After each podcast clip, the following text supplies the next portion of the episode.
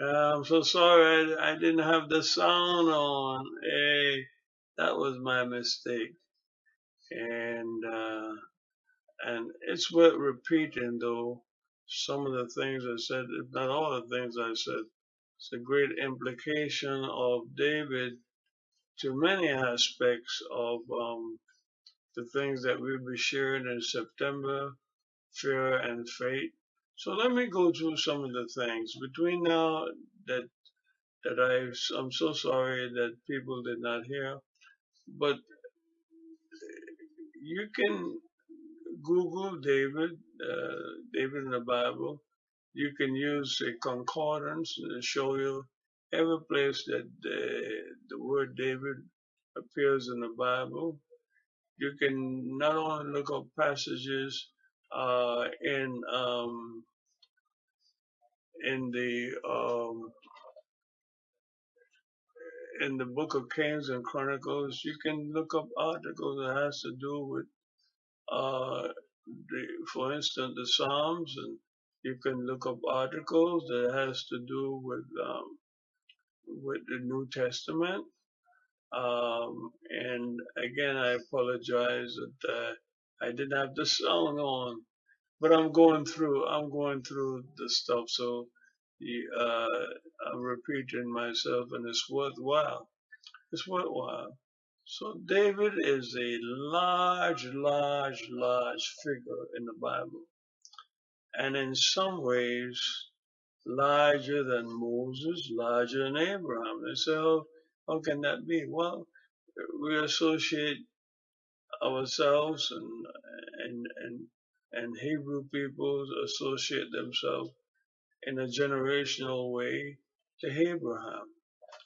And um, but when it comes to messianic connection, it's between us and David, David and us. So, like I was saying, you know, um, when it comes to messianic association, people don't say that we are sons and daughters of Abraham or Moses. Uh, they say son of David. In the New Testament, David is called uh, the son of David. And it's, it's strict in the, that is in a strict messianic sense. That's why David is so over, uh, is so overtowering, uh, in the Bible. Um, is, is very, very large. And so as we study David in terms of how his faith, uh, overcame fear and, and, and we'll get into very much deep in that, um, we need to consider some other things. Um, as I was saying before, you know, uh, David is a large person geopolitically, politically, militarily, uh, as an ordinary person, as somebody who came up the hard way. Uh, he went through the school of hard knocks, as we would say He's like me and you, yet he's a king, yet he's a messianic figure. David is quite, quite complex. And I think that we're going to enjoy ourselves no end uh, as we uh, study uh, the life of David together.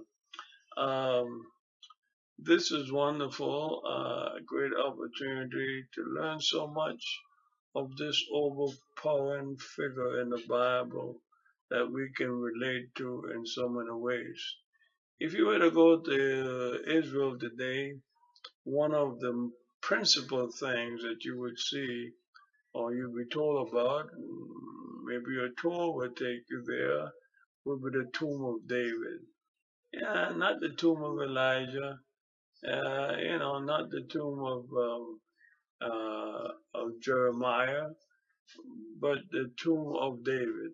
Like I said before, we don't talk about the the star of um, of Barak. We don't talk about the star of, of Jethro. We don't talk about the star of Rahab. We talk about the star of David, which is a symbol of the Jewish state. So so important uh, uh, uh, who David is to the Jews even to this day and how they relate to him. And of course, many ways in which we relate to David, David relate to us is by his humanness. He loved with passion. He, he hated with passion at times, if you want to put it that way. And some people might shudder. He wasn't a mean person necessarily. He wasn't vindictive and he wasn't foolish. He kept uh, his um, enemies close to him, but at the same time, he seemed to act naively. And but in many, many instances, he was quite a cunning person.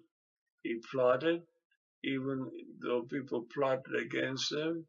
He bided his time, he waited, he sized people up, so forth and so on.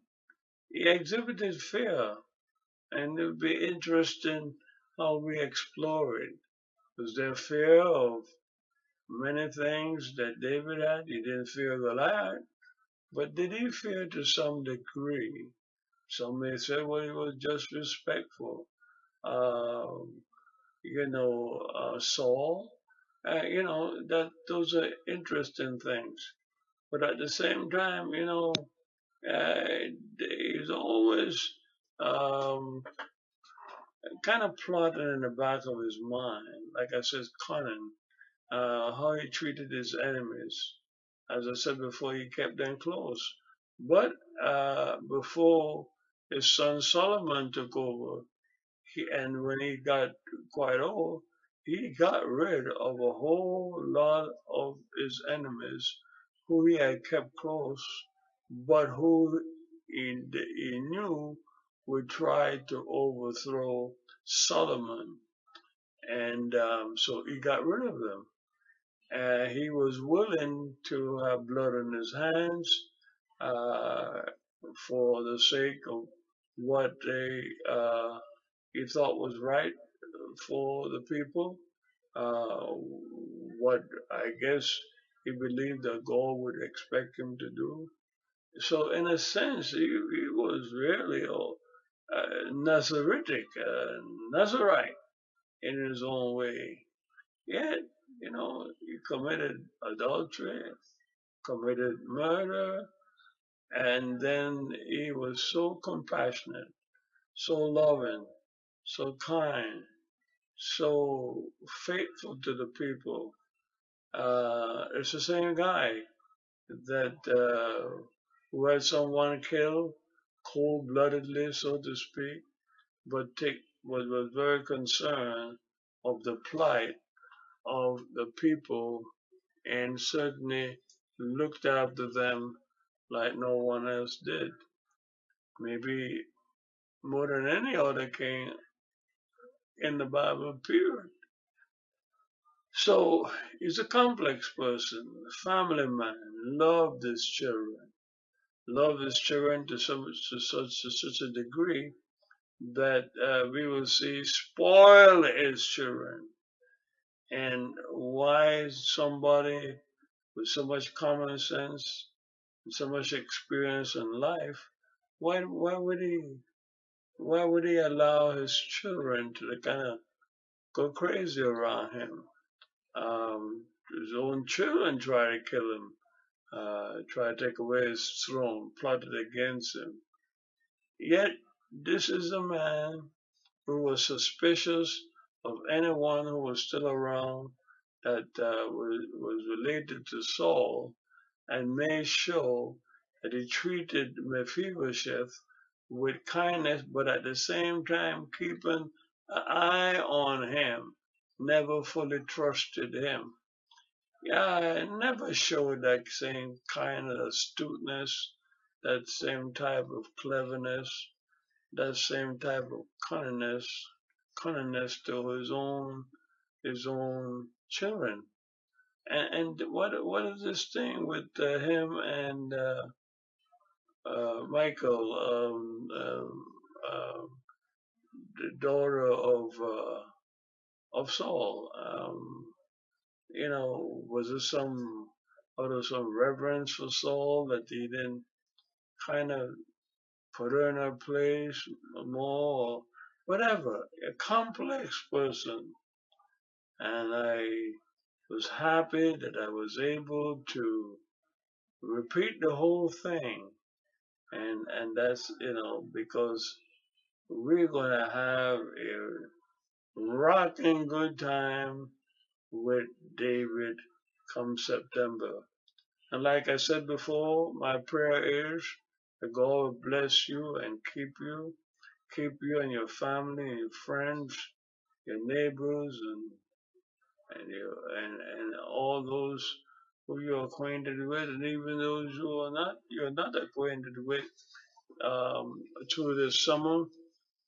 Have a safe, blessed, happy, joyous, restful, enjoyable summer. And we look forward to about the second or third week of September.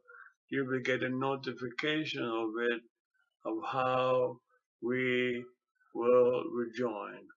I'm going to archive this. Uh, I said a lot of things. You may want to go back and refresh it. And what we do with these broadcasts, we try to keep them as natural as possible. So I did mention that I made a boo boo for not turning the sound on at the beginning, and you'll hear all of that. And that's great, you know, because again, we want to keep it natural. It's not the television uh, production in the sense that everything is artificially done. Uh, and um, and so we want uh, people to just feel uh, quite at ease with everything. But again, God bless you and keep you, make his face shine upon you, lift up his countenance upon you now and forever. Amen. Amen. God bless.